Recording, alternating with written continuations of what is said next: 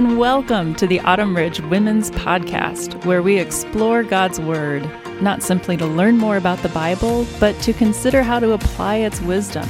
I'm your host, Sophia Mary, and each week I'm joined by talented women from our congregation.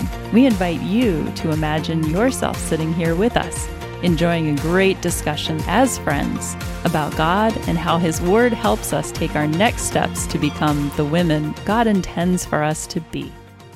Today, we get to explore some material in Luke that's a little less known than some of what we've covered so far in this series. We're going to be in Luke chapter 18, and we'll examine the parable of the persistent widow, followed by the parable of the Pharisee and the tax collector, and then we'll see the lovely section about Jesus' heart for little children and what we can learn from them about the kingdom of God.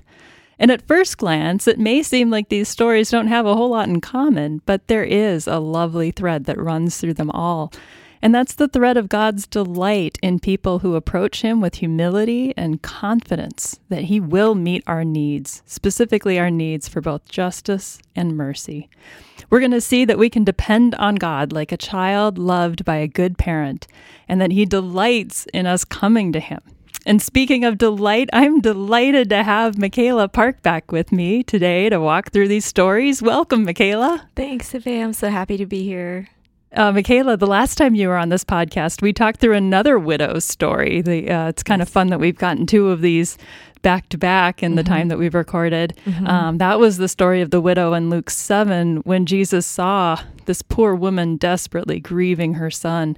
And when he came upon the funeral procession for her boy, he had compassion on her and even brought her son back to life. Mm-hmm. And I think that's it's a beautiful thing. It's something you and I have talked about offline, but maybe you want to comment on that now about what you've been picking up on consistently in the book of Luke about Jesus' heart for people like the widow. Yeah, I, um, you know, all the passages that we've studied, it's clear that um, that Jesus calls to himself and sometimes exalts people who are not the typical Jewish mold of an high standing, upstanding citizen. Mm-hmm. And uh, we have him exalting a Roman centurion. Mm-hmm. Um, uh, a Samaritan mm-hmm. who was not liked by the Jewish people. Um, we have um, the widow and um, even a tax collector. Yeah. And I think uh, that's telling us something about Luke's heart uh, for Gentiles, mm-hmm. that he recognizes that Jesus calls on them as, as much as he calls on the Jewish people to himself. Yeah, yeah, it's a fun theme that Luke brings out, probably more than any other of the gospel writers, mm-hmm. of how much Jesus cares about those who don't just necessarily fit the uh, the respected Jewish mold. Mm-hmm. And I mm-hmm. think we can extend that to our practice today, and in having a heart for people who might not be the classic you know, quote unquote church crowd, right? Um, but right. sharing Jesus' heart to welcome everyone mm-hmm. um, into His presence. Um, it's a theme that we're going to see even today in the three stories we're looking at in Luke 18, since these stories are all about God's heart for another widow and a tax collector, like mm-hmm. you said, and even little children. They're all categories of people that wouldn't have had a whole lot of prestige in the culture of Jesus' day. Mm-hmm. Um, well, I want to get into the text, but I was thinking, Michaela, before you read it for us, do you want to put it into a little context for us so that we can be oriented to where we're starting in this chapter? Sure. This is um, the parable of the persistent widow is the beginning of chapter 18, and it follows chapter 17, where Jesus answers questions from Pharisees and his disciples about the coming kingdom. Mm. And chapter 18 speaks um, about how we are to live while we wait for Jesus to return. Mm, yeah, that's not easy to wait, is it? Right. right. Yeah. Well, so, we'll say mm-hmm. something about that in a little bit, but mm-hmm. uh, why don't you read this first story to us, Luke 18, verses 1 uh, through 8? Sure. And he told them a parable to the effect that they ought always to pray and not lose heart. He said, In a certain city there was a judge who neither feared God nor respected man. And there was a widow in that city who kept coming to him and saying, Give me justice against my adversary. For a while he refused, but afterward he said to himself, Though I neither fear God nor respect man, yet because this widow keeps bothering me, I will give her justice, so that she will not beat me down by her continual coming. And the Lord said, Hear what the right, unrighteous judge says. And will not God give justice to his elect who cry to him day and night? Will he delay long over them? I tell you, he will give justice, justice to them speedily. Nevertheless, when the Son of Man comes, will he find faith on earth? Mm, hmm So there's there's a whole bunch of things I know we're both Yeah. excited to talk about here, but Yeah. but I thought maybe the first thing is to to look at what kind of bookends this story Mm-hmm. with this concept of of Jesus coming back in verse eight, looking for faith on earth. Mm-hmm. Um, but verse one, um, you know, it talks about the idea that he wants people to pray Mm-hmm. and not lose heart. Yes.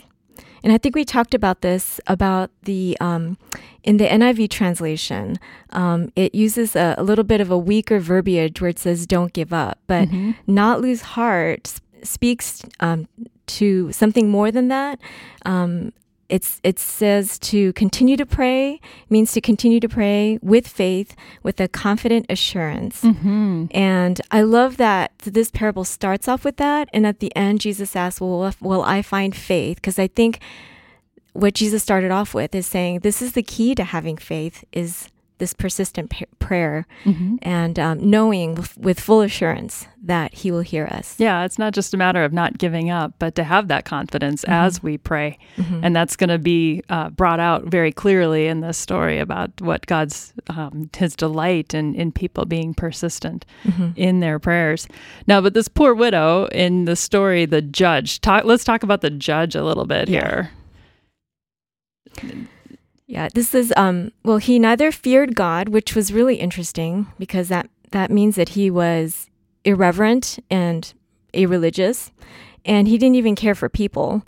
Um, and I thought that was interesting because as a judge, he should care for people. Yeah. And um, in fact, um, judges were required by law to protect widows. Yeah. But he didn't really care for her.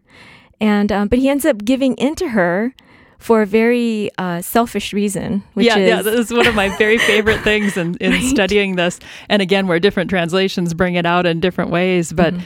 but the idea when it talks about you know being beaten down or worn down or things like that, the Greek word is actually something that means to give someone a black eye. and you can just picture this this guy of obviously poor moral characters. Mm-hmm. Really afraid this widow is at some point just going to haul off and deck him in the face, Right. and he's going to have to explain to his community how he got a black eye. right. Right. And it is a, it's a comical dimension you know mm-hmm. to to this parable. But i feel like well this is how jesus is introducing a very serious point. Mm-hmm. He's saying if if this unjust judge is going to do the right thing even for the wrong reasons how much better will god do who is righteous and good Mm-hmm. and um, so God is comparing this unjust judge to himself, and um, and saying he he promises um, he he hears our prayers, unlike the unjust judge, and he will vindicate us. Yeah, and unlike the judge, he's not Right. listening in a begrudging way. Right. Uh, it's not meant to imply that if we're just persistent in our prayers, eventually we'll wear God down and he'll Right. he'll just give us what we want in order to make us go away. Right. Um, yeah, that's not at all the point. But the idea that if even someone who is of such you know little regard for people and humanity will eventually do the right thing, even if not for the right reason, how much more will God uh, do that on our behalf?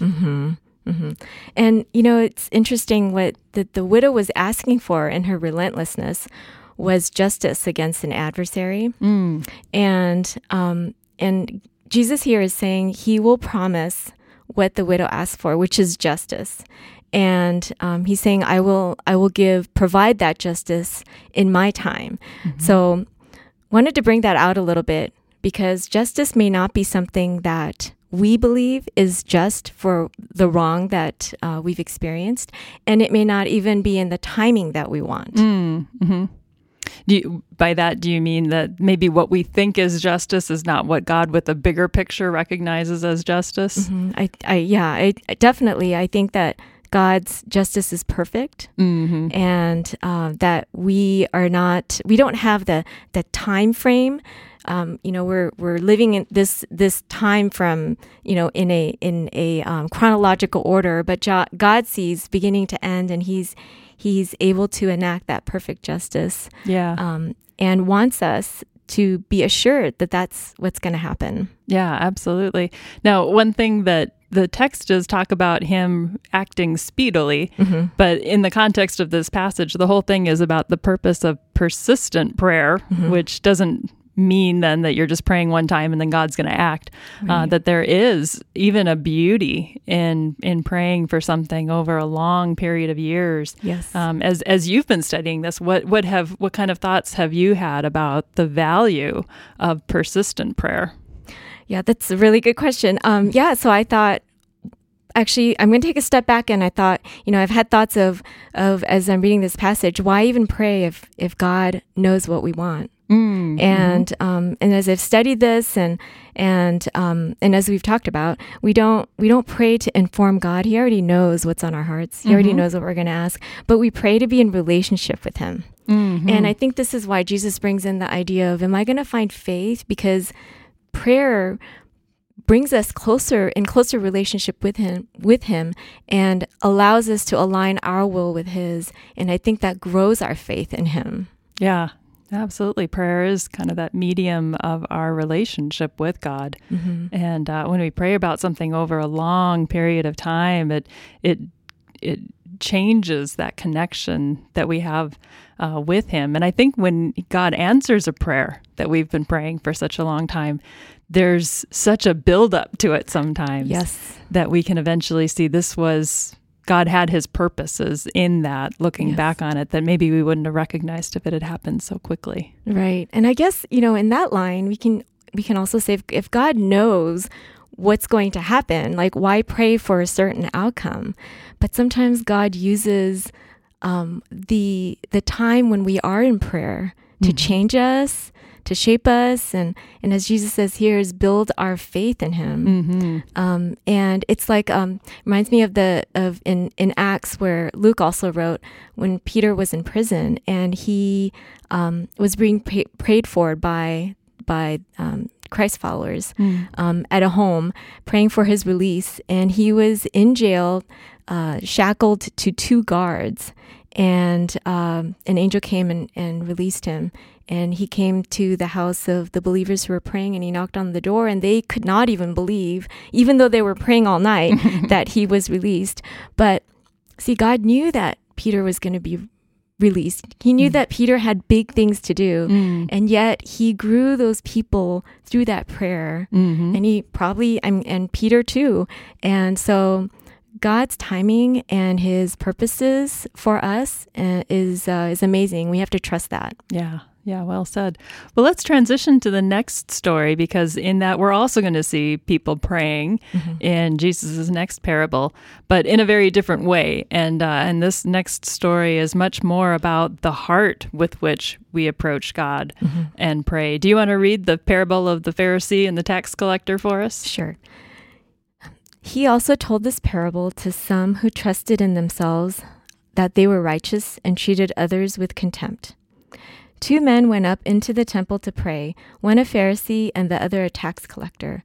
The Pharisee, standing by himself, prayed thus God, I thank you that I am not like other men, extortioners, unjust, adulterers, or even like this tax collector.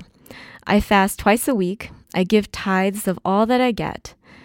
But the tax collector, standing far off, would not even lift up his eyes to heaven, but beat his breast, saying, God, be merciful to me, a sinner. I tell you, this man went down to his house justified, rather than the other.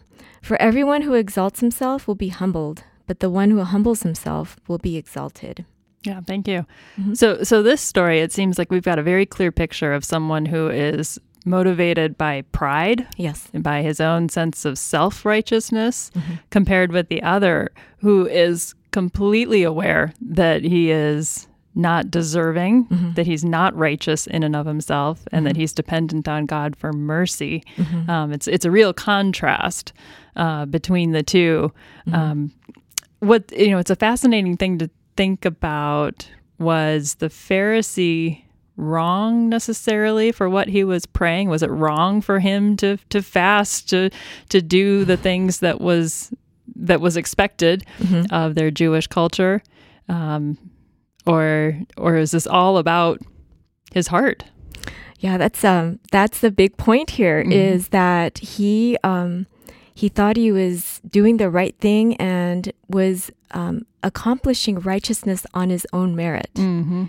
And um, I, I just think it's so interesting how Jesus told the story because the Pharisee is standing off by himself. I mean, his the way he's positioned himself, it's very obvious from outward appearance that he is confident in his own accomplishments, whereas the tax collector is standing by himself and can't even look up to heaven. Mm-hmm. And um, so, right, the ca- tax collector is is really standing on his own merit. Where I mean, not the tax collector, the, Pharisee. Yeah. Yeah. Um, but the tax collector, just by the nature of his job and his place place in Jewish society, um, he can't even. He realizes he can't. Yeah, he's just the picture of complete humility. Mhm. I, I just came across this morning when I was reading something. You know, there's a, a classic picture sometimes that's written about our separation from God as like this big chasm between us and God, and uh, and that the cross can sometimes be viewed as the bridge that Oh, spans yeah. the chasm that Uh-huh. it allows us to walk from where we are to where God is. Mhm. But the picture that this brought out was the Pharisee makes that chasm appear small in his eyes. He Mm-hmm. kind of seems to be portraying himself in a way that he doesn't need a whole lot of help to get to God. He's Yes. pretty good on his own. Right. Whereas the tax collector is so aware that he's so far from God. Right. That It- that he is not deserving, that he has not earned his way into God's favor, that he just needs mercy. In that that man's eyes, he that chasm between him and God is so far. And think about the size of the cross that would have to be there Mm-hmm. Right. to bridge that gap. Yeah. Now, as we look at the cross, do we want a little cross Yeah. or a really big cross? Right. I would even say, do we even want a cross that we make on our own? Would we trust that cross to like get us from one end to the other? Because Yeah. the tax collector is thinking that Yeah. he, he can. Well, the Pharisee is. I mean, the Pharisee, I keep, yeah, sorry. That's Oh, playing boy. with your mind today, Sorry. isn't it? Confusion.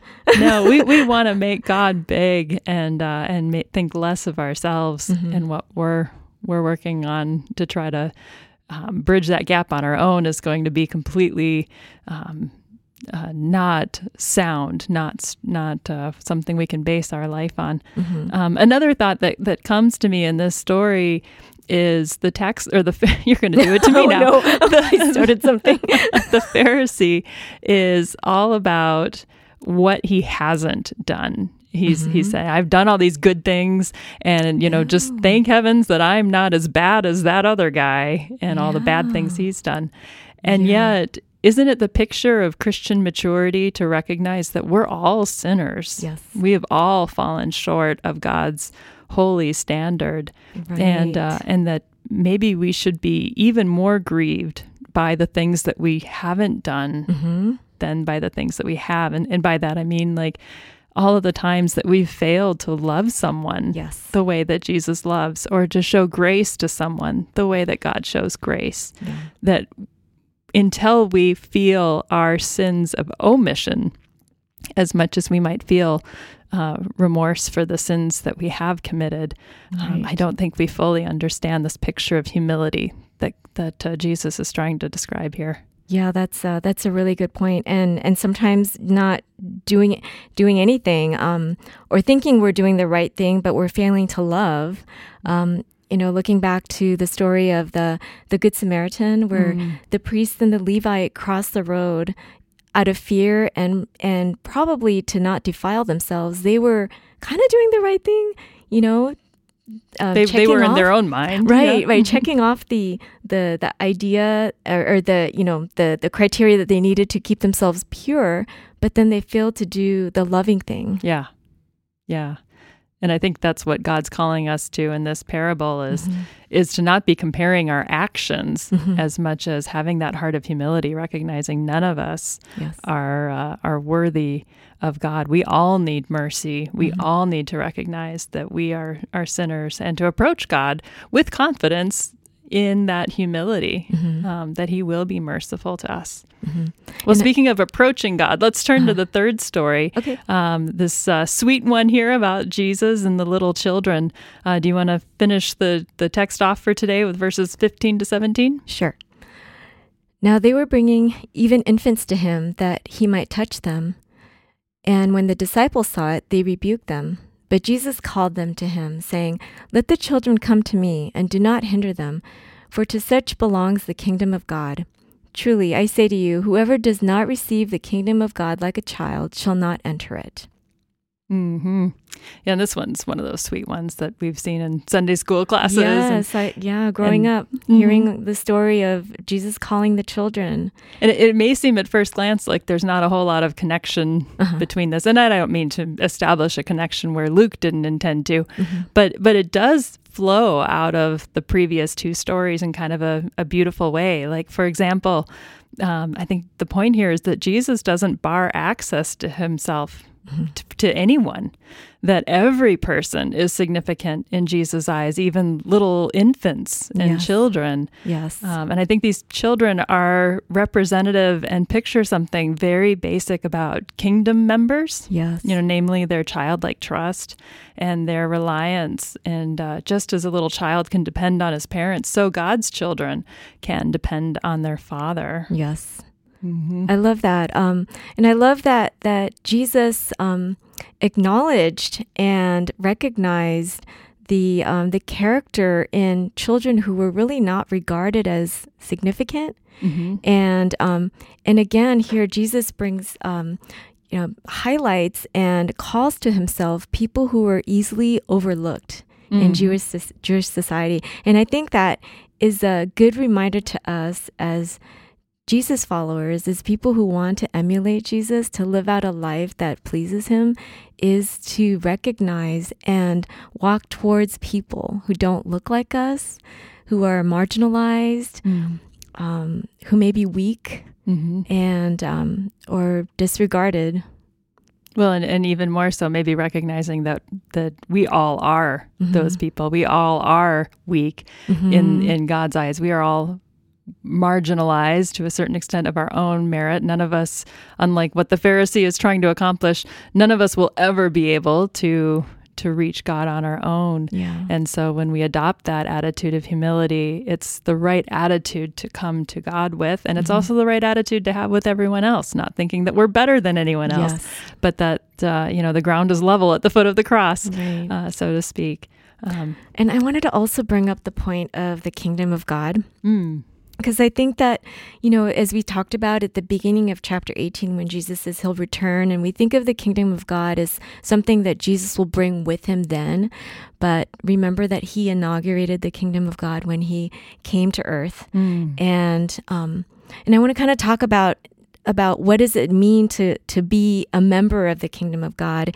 Um, it's not anything um, that you can as it says in, in Romans, it's not any it's not a matter of what you eat or you, or drink, but it's living a life of goodness, peace, and joy in the Holy Spirit. Mm, mm-hmm. And so it's sort of your pers- it's a perspective, and it's how you disposition your heart mm. and how you see the world, mm-hmm. and um, that it's not something that will come, but it's already been established by Jesus, and He'll consummate it and will make it perfect uh, when He comes back. Mm-hmm. In this period of persistence that we're yes. living in right now. Right, right. Um, well, that connects kind of the the having a, a childlike faith and trust and dependence in God um, connects back to the the first story of that persistence and waiting for. Mm-hmm. For God to come back with full justice mm-hmm. for His followers, um, you know, because what I see here is that the vulnerable woman from that first story with the unjust judge can have that same confidence that God will provide for her needs, for security,